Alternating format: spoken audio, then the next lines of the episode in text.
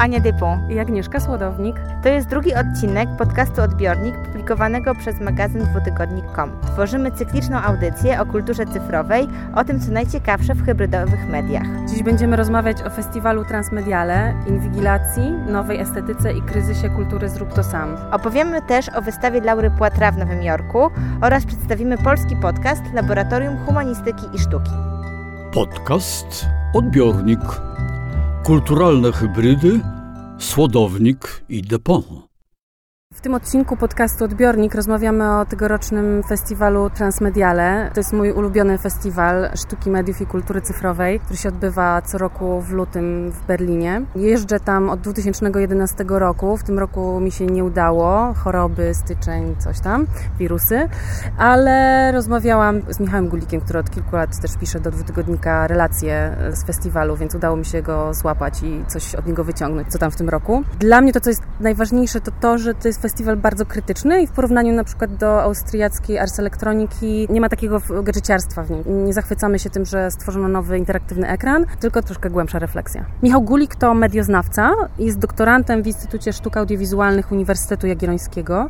Interesuje się krytyczną teorią kultury popularnej i przygotowuje teraz doktorat dotyczący nowego materializmu. Jest też współredaktorem książki Remix, Historie i Praktyki z 2011 roku. Cześć Michał. Cześć. To, co mnie najbardziej ciągnie do Transmediale i dlaczego wracam, to program artystyczny, czyli wystawa, program filmowy, spotkania z artystami, w ramach których opowiadali o swoich pracach. Więc trochę mnie zmartwił twój mail e, z Berlina, jak napisałeś, że nie będzie wystawy. Czy faktycznie jej nie było? Rzeczywiście sztuka w tym roku na Transmediale była nieco okrojona i mocno podporządkowana dyskusjom teoretycznym. Transmediale jest festiwalem bardzo silnie nakierowanym na teorię krytyczną i to jest y, główny cel tego festiwalu, czyli taką teorię, która gdzieś tam na horyzoncie ma pojęcie emancypacji, pojęcie demokratyzacji i jakieś wydobycie mediów z tego kapitalistycznego y, spięcia, w którym się te teraz znajdują. Tegoryczna edycja była w dużej mierze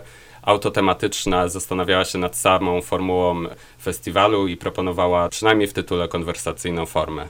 A jednocześnie oni zaproponowali ścieżki tematyczne, nazwali mhm. je Anxious to Act, Anxious to Make, Anxious to Share i Anxious to Secure. Jest w tym niepokój, jest tak. w tym chęć działania. Czy tak to się przejawiało później faktycznie w rozmowach? Tak, rzeczywiście te dwa aspekty są bardzo silne w tym. Z jednej strony niepokój, z drugiej strony próba wyrwania się z tego niepokoju i próba działania w tej sytuacji, w której dzisiaj jesteśmy. Ten niepokój to też jest taki leitmotiv teorii krytycznej, że niepokój i depresja są chorobami późnego kapitalizmu, a środki psychoaktywne są taką biopolitycznym sposobem y, zorganizowania tego niepokoju. Przyspieszenie tempa życia, natłok informacji, praca afektywna, czyli to, że cały czas nasze takie relacje emocjonalne powiązane się są mocno z relacjami zawodowymi i nie da się już oddzielić jednego od drugiego, buduje taką strefę niepokoju, która może być też rozumiana pozytywnie, jak taki jakiś impuls właśnie do zmiany, czy impuls do, do jakiegoś kreatywnego działania. Hasłem tegorocznego festiwalu było Conversation Piece, co oznacza e, ciekawostkę, nowinkę, coś, co się staje tematem rozmów. Conversation Piece to było też określenie XVIII-wiecznych portretów, które przedstawiały w Anglii grupy osób na tle pejzażu. Posłuchajmy, co do powiedzenia o tegorocznym transmediale ma Jussi Parika, teoretyk mediów i jeden z współtwórców programu festiwalu. Fragment jest częścią polskiego podcastu Laboratorium Humanistyki i Sztuki, o którym jeszcze później powiemy. Jak co roku temat transmediale z początku może się wydawać zastanawiający, ale z czasem zaczyna się rozumieć, o co w nim chodzi. Od jakiegoś czasu było wiadomo, że w tym roku będzie nieco mniej wystaw, a nieco więcej dyskusji. Stąd temat Conversation Piece. Chodzi o stworzenie platformy do wielogłosowej debaty na temat najbardziej istotnych kwestii dotyczących kultury cyfrowej i aktywizmu.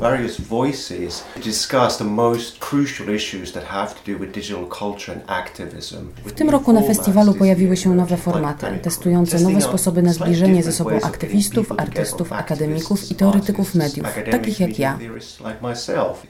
Transmediale powstało jako festiwal sztuki i wciąż nim jest, ale przybiera różne, nazwijmy to, wariacje. Dla mnie to dzień edukacyjny.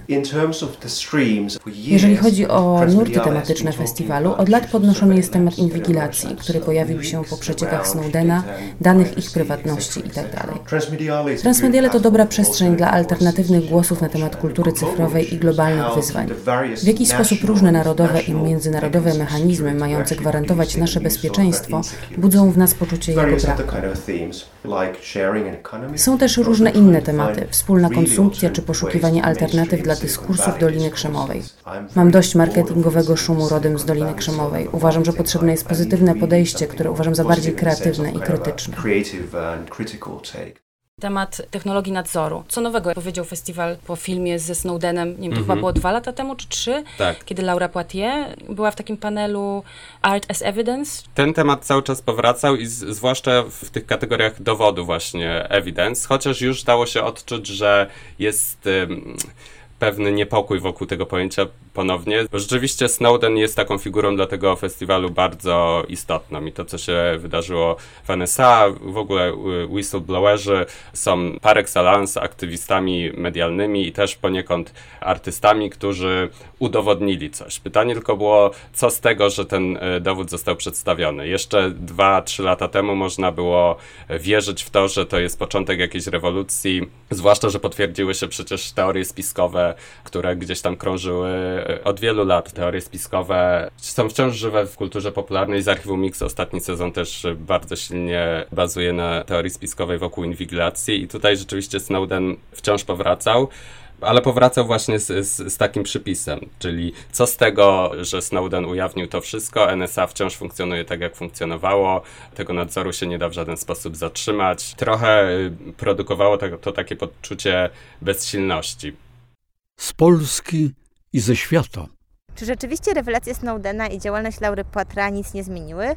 Akurat do 1 maja w Muzeum Whitney w Nowym Jorku trwa wystawa Laury Poitras pod tytułem Astro Noise. Urodzona w 1964 roku amerykańska artystka, dziennikarka i reżyserka, w swojej twórczości podejmuje tematy inwigilacji i amerykańskich działań wojennych w wojnie przeciwko terroryzmowi. W 2015 roku dostała Oscara za film Citizen 4, a za swoją działalność dziennikarską Pulitzera w 2014 roku. Udało nam się porozmawiać z Agnieszką Świecz, która jest reżyserką, absolwentką ASP Szkoły Filmowej Wajdy, która mieszka w Nowym Jorku i widziała tę wystawę. Cześć. Cześć, dzień dobry. Co tam słychać w Nowym Jorku? Wszystko dobrze, ciepło się robi. Jeżeli mogłabyś nam powiedzieć, jaki jest przewodni temat tej wystawy? Ta wystawa dotyczy wszystkiego tego, co się wydarzyło po 9-11 w Stanach Zjednoczonych, czyli jak jesteśmy inwigilowani. Laura jest reżyserką filmów dokumentalnych. Ta wystawa jest jak gdyby jej przeglądem jej życia i twórczości. Jest bardzo ciężko robić wystawę a propos reżyseru, bo nie chcesz pokazywać kawałków, wycinków filmu. Wydaje mi się, że Laura zrobiła to bardzo, bardzo sprytnie i dosyć zgrabnie. Mogłabyś coś więcej powiedzieć? Co jest na tej wystawie pokazywane i w jaki sposób jest ona zorganizowana? To nie jest duża wystawa, co jest bardzo dobrym punktem. Wystawa ma konkretny kierunek. Jak chcesz wejść od drugiej strony, od końca do początku, pan strażnik cię przekierunkowuje. Pierwsze wideo, które widzisz, to są postacie, twarze ludzi przechodzących, spoglądających na Ground Zero. Tam było chyba jakoś miesiąc po tym, co się wydarzyło. Bardzo, bardzo przejmujące jest to wideo. W tej sali wchodzisz do zaciemnionego pokoju, pojawia się coś na zasadzie podium włożonego dywanem, ponieważ masz wideo wmontowane w sufit. Widz jest automatycznie zapraszany do tego, żeby się położyć i oglądać sobie ze swojej perspektywy niebo. To są zmontowane wideo z różnych miast. Tam jest e, Jemen, mi się wydaje, z Bagdadu. Oglądasz tylko wyłącznie niebo i to, co się pojawia na tym niebie. Pojawiają się niesamowite rzeczy. To jest bardzo ładne wideo, ono jest w przyspieszonym tempie, więc widać drony. W tle słychać dźwięki różnych strzałów, helikopterów. I stąd przechodzimy do kolejnej sali i wszystko dotyczy Guantanamo i inwigilacji. Stamtąd przechodzimy do ostatniej części wystawy, gdzie Laura prezentuje 8-minutowe wideo z Iraku i po tym pojawia się jeszcze jedno wideo, które jest sygnałem przesłanym z tego pokoju, w którym widz leży na pięknym podium i ogląda niebo. I wtedy jak gdyby widz dowiaduje się, że tak naprawdę w suficie jest ukryta kamera i każdy z widzów jest inwigilowany w tym samym czasie.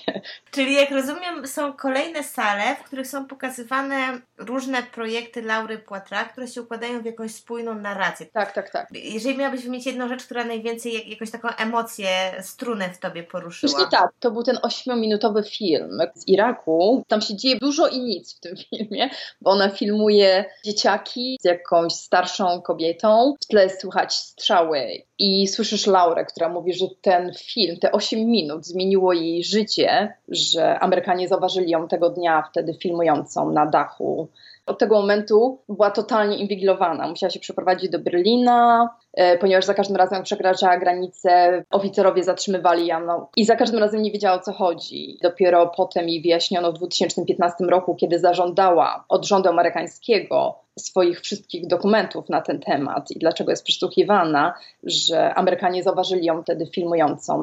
I również obok tego wideo pojawiają się te wszystkie dokumenty, które ona zażądała od rządu amerykańskiego. No jest to dosyć mocne. To byś ta wystawa się podobała, bo na przykład w Guardianie były takie dosyć krytyczne głosy na temat tej wystawy. To tak bardzo od siebie. Im starsza się robię, to robię bardziej, bardziej zaangażowana politycznie się robię jakoś.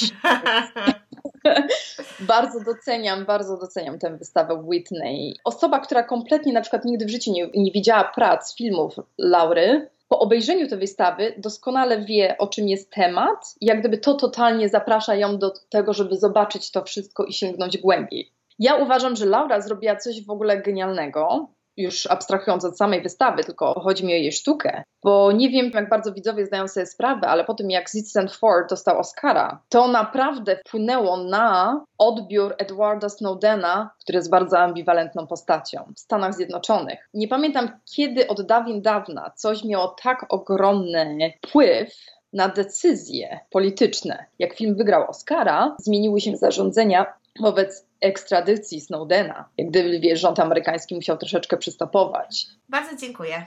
Dziękuję bardzo.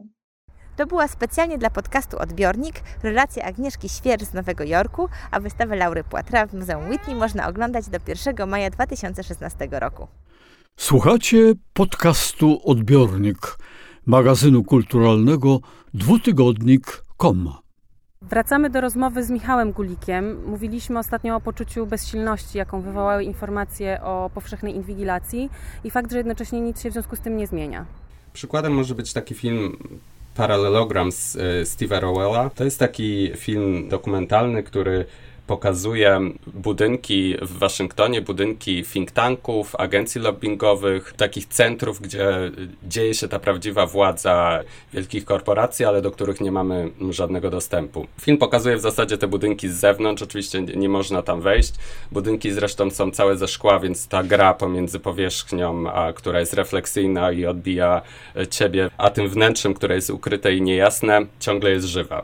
Film Rawala jest też e, o tyle interesujący, że jest bardzo piękny wizualnie, jest taki monumentalny. On też wykorzystał w, ścieżkach dźwiękowych melodie z, e, z poczty głosowej tych instytucji.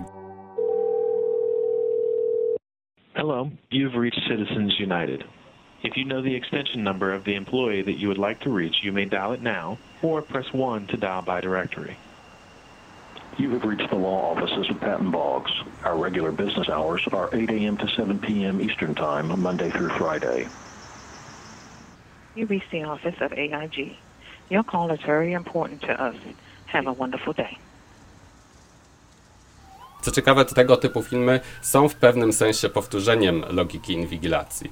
Bo co mówi inwigilacja? Że jeżeli poznamy, co dzieje się za murami domów, jeżeli zbadamy, co jest w środku i co ludzie rzeczywiście robią, no to będzie możliwa jakaś zmiana, będziemy, będziemy mogli mieć pełnię władzy i w sumie Raoul robi to samo. Jeżeli byśmy poznali to, co jest w tym budynku, jeżeli ta otwartość i ta dostępność była pełna, no to może jakaś zmiana byłaby możliwa, a to, co nam na razie pozostaje, no to właśnie oglądać siebie w odbiciu tych budynków. Takim największym mm, projektem y, z obszaru nowych technologii, który był omawiany, był Forensic Architecture. To jest projekt, który wykorzystuje nowe technologie do produkowania dowodów w procesach obywatelskich.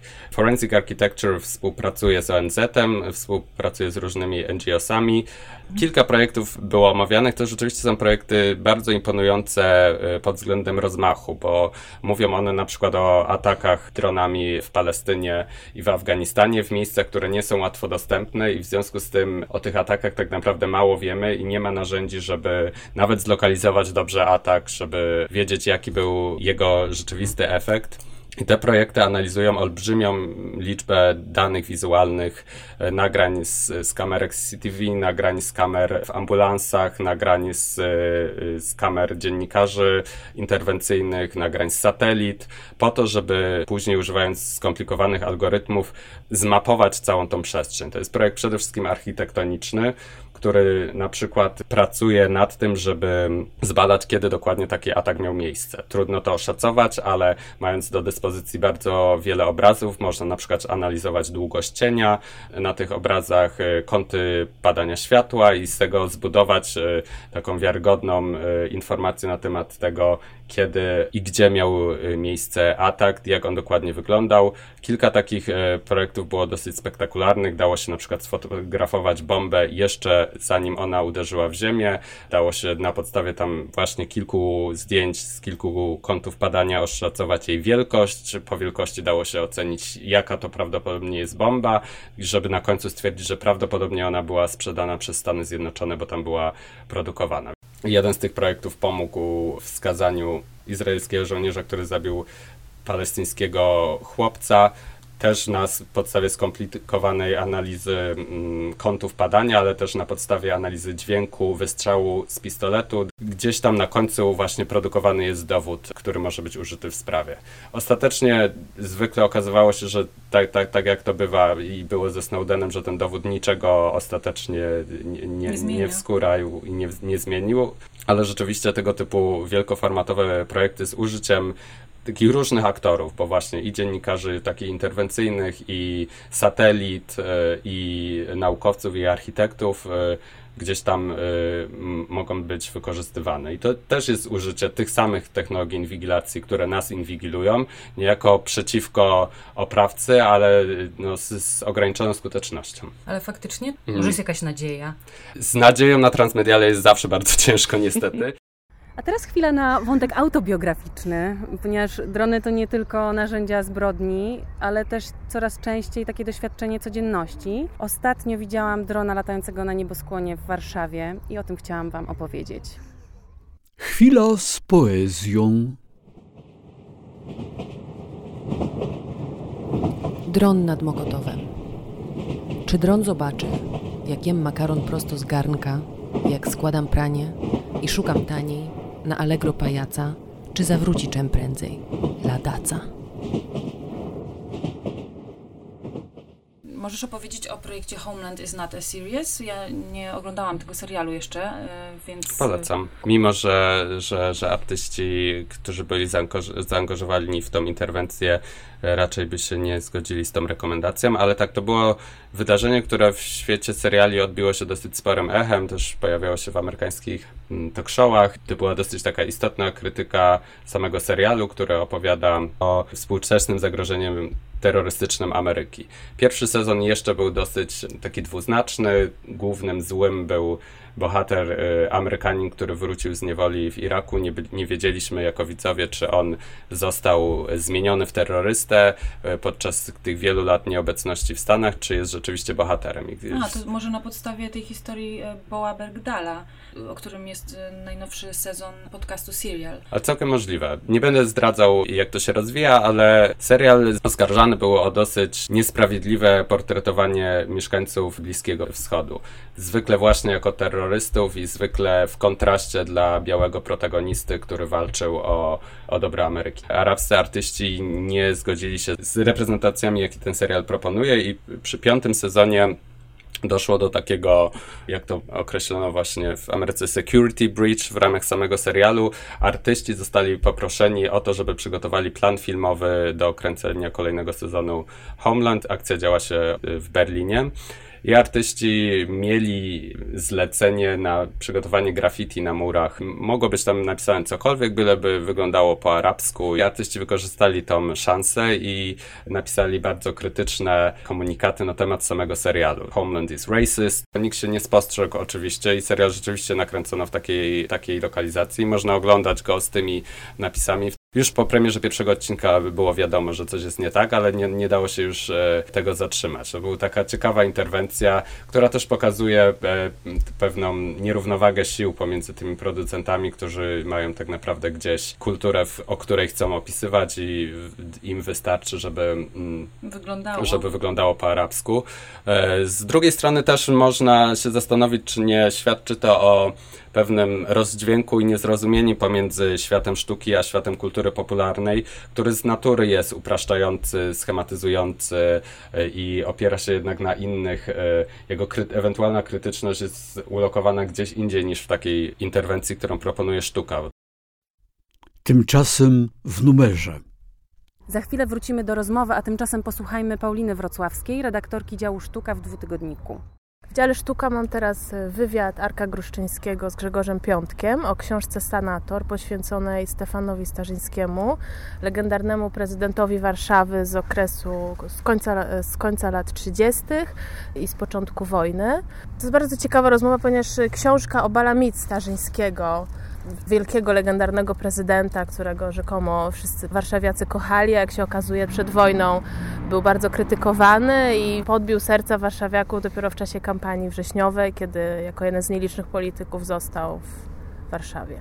Dalej mam rozmowę e, z Ewą Tatar o dosyć niezwykłym fenomenie, mianowicie czasopiśmie Nowa Wieść. To, był czas, to było czasopismo z okresu PRL-u, które było czymś w rodzaju przekroju dla mieszkańców wsi, uświadomionych, aspirujących mieszkańców wsi.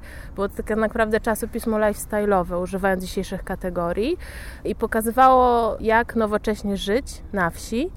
Próbowało wcielać miejskie wzorce spędzania wolnego czasu, namawiało do posiadania, nie wiem, radia, telewizora, skutera, namawiało do tego, żeby zamiast kiczowatych obrazków na ścianach wieszać reprodukcje współczesnych abstrakcjonistów, namawiało do podróży do Meksyku. Dosyć odlotowe było.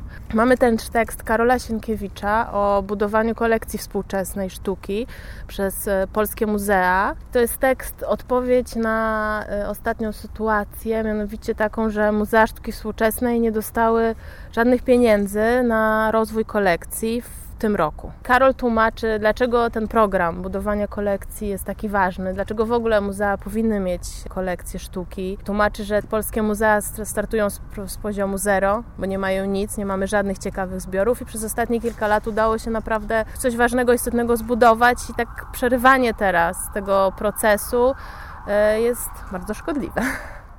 Wracamy do rozmowy z Michałem Gulikiem. Ważnym wątkiem na tegorocznym Transmediale była tak zwana nowa estetyka, więc dowiedzmy się, co to w ogóle znaczy.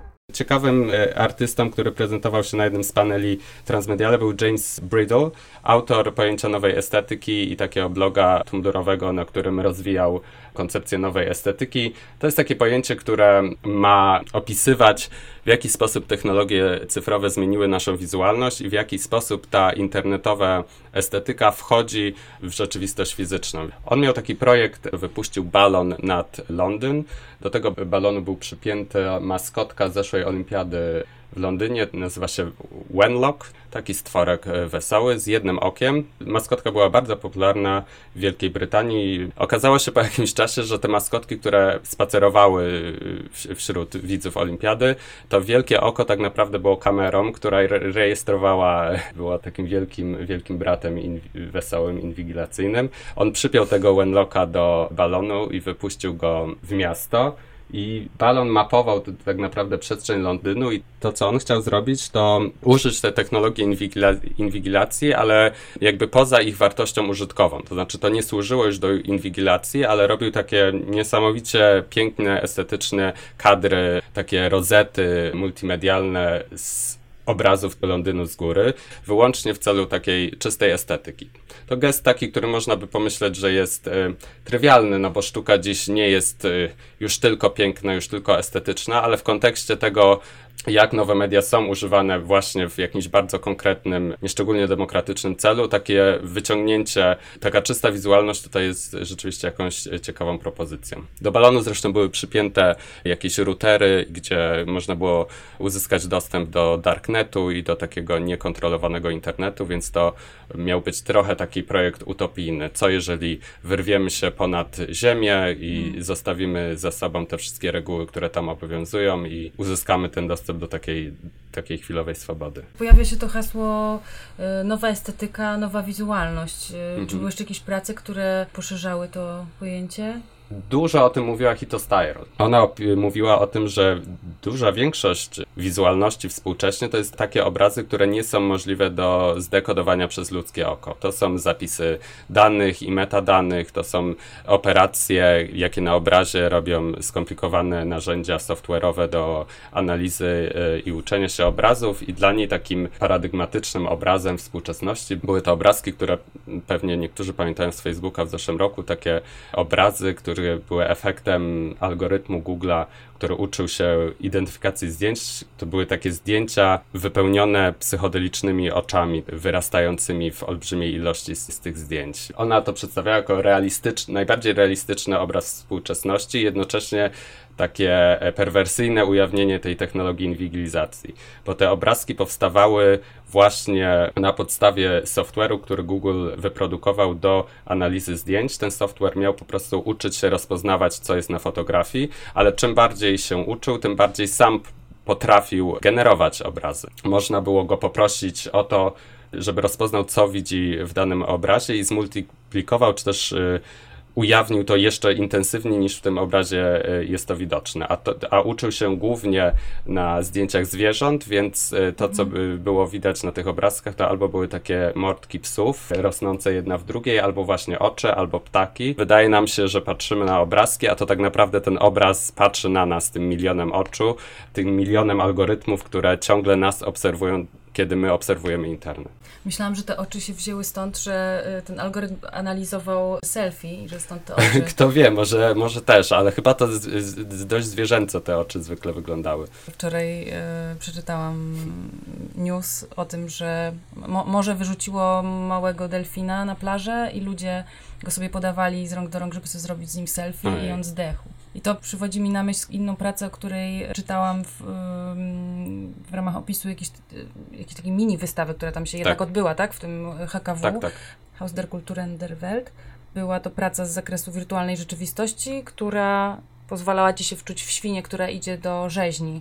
Tak. tak myślałam, że to chyba jedna z nielicznych prac, która nie jest o technologii. Mhm. Używa technologii do jakiegoś innego tematu niż ona sama. Tak, to prawda. Podczas tegorocznej edycji co jakiś czas powtarzało się pojęcie, że we don't use technology, we live technology. Mhm. Że właśnie technologia to nie jest już coś, co używamy, ale coś, w czym jesteśmy, w czym funkcjonujemy. I ta praca to dobrze tematyzowała, bo rzeczywiście, żeby e, przeżyć e, to doświadczenie, zakładało się okulary Oculus, więc było się rzeczywiście w tej przestrzeni i, i było się tak jakby w, w środku gry komputerowej, było się jedną ze świni, która była przygotowana na rzeź. Można tam było trochę manipulować tą biedną świnką, ale ostatecznie e, koniec był nieunikniony i lądowało się na, na haku.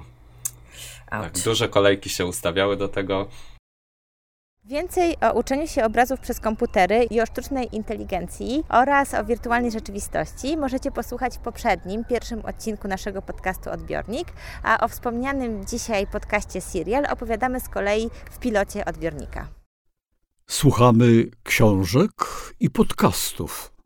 Zapraszamy Was też do słuchania innych podcastów niż nasz. Cytowany wcześniej fragment wypowiedzi Jussiego Pariki pochodzi z polskiego podcastu Laboratorium Humanistyki i Sztuki.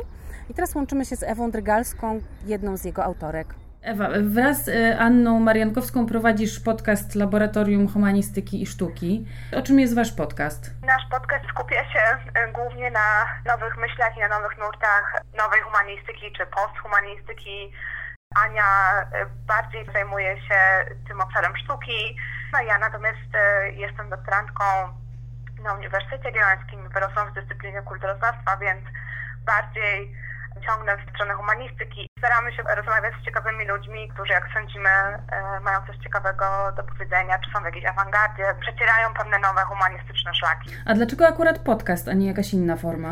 Ja jestem wielką miłośniczką radia Ktoś kiedyś powiedział, że radio jest kinem dla wyobraźni i ja się w 100% z tym zgadzam. Bardzo często słucham radia.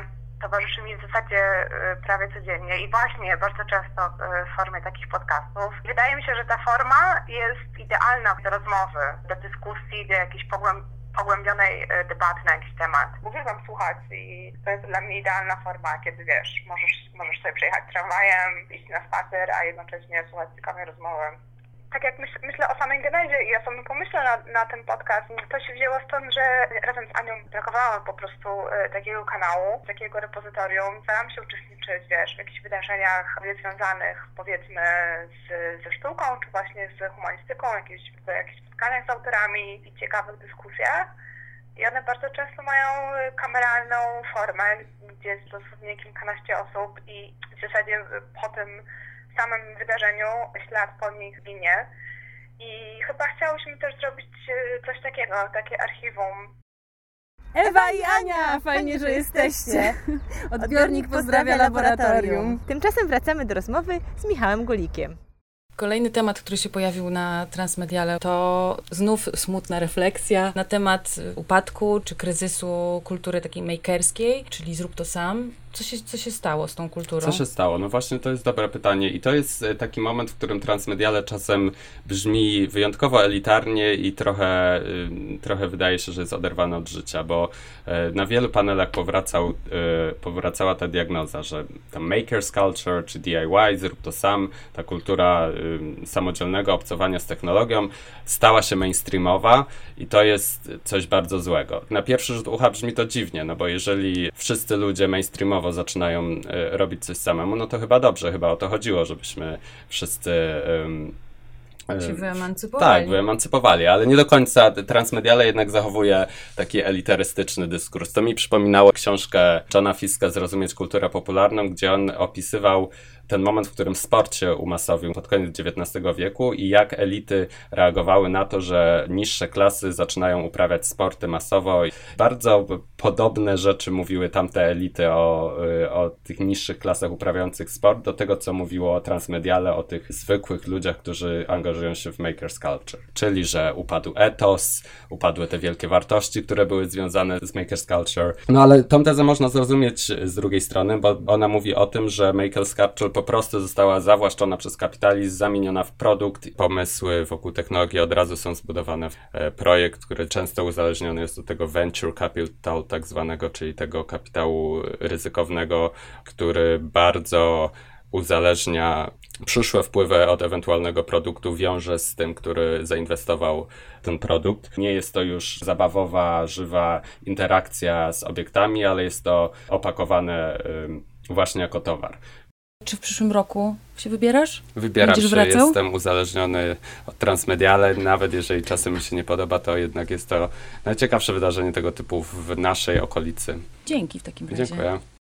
A ty Agnieszka, pojedziesz za rok na Transmediale? Tak, mam nadzieję, że pojadę, chętnie z całą rodziną. I mam nadzieję, że w przyszłym roku będzie wystawa, bo to jest jednak to, co mnie najbardziej przyciąga do festiwalu, to, co najbardziej wyprowadza z równowagi, najskuteczniej, o to chodzi. Też się troszeczkę martwię, czy Transmediale się nie staje jakąś taką hermetyczną imprezą. Ale może za rok, skoro to będzie 30. jubileuszowa edycja, może też wyciągną wnioski z tego, czego się dowiedzieli teraz w ramach tego Conversation Piece, ćwiczenia jakby z, nie wiem, z formatów. W tym miejscu odsyłam też do relacji Michała Gulika w dziale media w dwutygodniku. E, warto sobie przeczytać, co, co Michał napisał. To jest tekst pod tytułem Technologie niepokoju. No tak czy siak, e, niezależnie od tego, czy, czy, będzie to impreza hermetyczna, czy nie, myślę, że wciąż jestem jej ciekawa i, i chcę się wybrać. Pewnie znowu będzie wątek inwigilacji, zapoczątkowany też między innymi przez ten panel z Laurą Poitras. No i właśnie, Poitras czy Poitiers? No jako ekspertka od egzotycznych nazwisk, które się inaczej piszą, a inaczej mówią, to Laura, nazwisko Laury, które się pisze Poitras, czyta się Poitras. A propos y, Poitras, y, przyszła do mnie właśnie książka, która towarzyszy wystawie Laury Poitras y, w Nowym Jorku, która się nazywa Astronoise, a Survival Guide for Living Under Total Surveillance. E, I to jest taki zbiór tekstów e, różnych autorów. Jest tam na przykład tekst Korego Doktorowa, Hito Style, która była na Transmediale, e, Edwarda Snowdena. Jest krótki scenariusz Dave'a Eggersa, który jest autorem książki Wstrząsające dzieło kulejącego geniusza i też jest wydawcą takiego wydawnictwa Sweeney's, które ma stronę internetową Sweeney's Internet Tendency, taka pod jakby strona, z super tekstami satyrycznymi, literackimi, krótkimi, takimi trochę z obyczajowym, też jest dużo dzieciach, więc można się troszkę pośmiać z tego, jak, jakimi jesteśmy rodzicami, jak to się żyje z dziećmi. Polecam tą stronę, jest świetna, jest najlepsza. Jest też pamiętnik Laury Poitras e, z czasów, kiedy mieszkała w Berlinie i kiedy skontaktował się z, z nią Edward e, Snowden. To jest taki zapis mm, bezsenności, wiecznego niepokoju i takiej, mm, takiego poczucia utraty prywatności na zawsze. A czy są jakieś ilustracje, czy tylko teksty? Są też e, zdjęcia Ai Weiwei'a. To są takie trzy cykle. Jeden cykl to są zdjęcia, które robił mu gość, który go śledził, któremu zabrał kartę pamięci z aparatu, skonfrontował się z nim, zabrał ją i opublikował te zdjęcia. Są też zdjęcia, które on robił ludziom z tajnej policji, którzy go śledzili. I są też zdjęcia z projektu, który, w którym jakby sam siebie inwigilował, montował w swoim domu kamerę, publikował na bieżąco y, zapis z tej kamery na stronie weiweicam.com. Możemy tam zobaczyć, jak śpi. Jest to już jakby taki pełen zestaw tego, jak wygląda taka codzienność i jak wyglądają też te kadry estetycznie, tak? To jest jakaś taka nowa linia fotograficzna, powiedzmy. Nie czytałam wszystkiego z tej książki, więc albo będę czytać tą książkę, albo będę oglądać Homeland, bo czas się nie rozciąga. Ty widziałaś, tak? Tak, widziałam Homeland i nie do końca zgadzam się z tym, co powiedział Michał, który mam wrażenie, nie uważa, że ten serial jest aż tak bardzo rasistowski. Ja ten serial widziałam, więc na pewno zgodzę się z tym, że można go polecić, bo jest to ciekawy serial. Natomiast to, że na planie nie było ani jednej osoby, która mówi po arabsku, a serial w dużej mierze opowiada jednak o relacjach między światem arabskim a światem amerykańskim, samo w sobie wydaje mi się mm, takim jednostronnym dosyć spojrzeniem.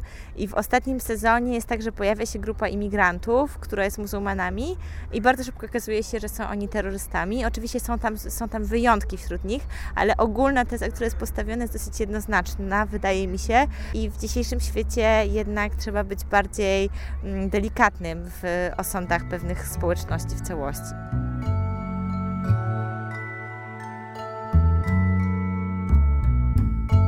Dziś mieliśmy gości z Krakowa, Michała Gulika i Ewę Drgalską, więc serdecznie pozdrawiamy Kraków. Pozdrawiamy też wiosenny Nowy Jork i Agnieszkę Świercz. Dziękujemy Wam za głosy. Pozdrawiamy z wiosennej Warszawy w tle.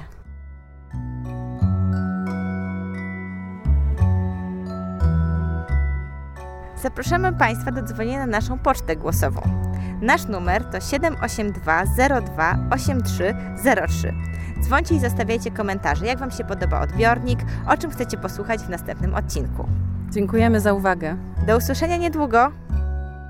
Podcast Odbiornik przygotowały i zrealizowały Anna Depont i Agnieszka Słodownik.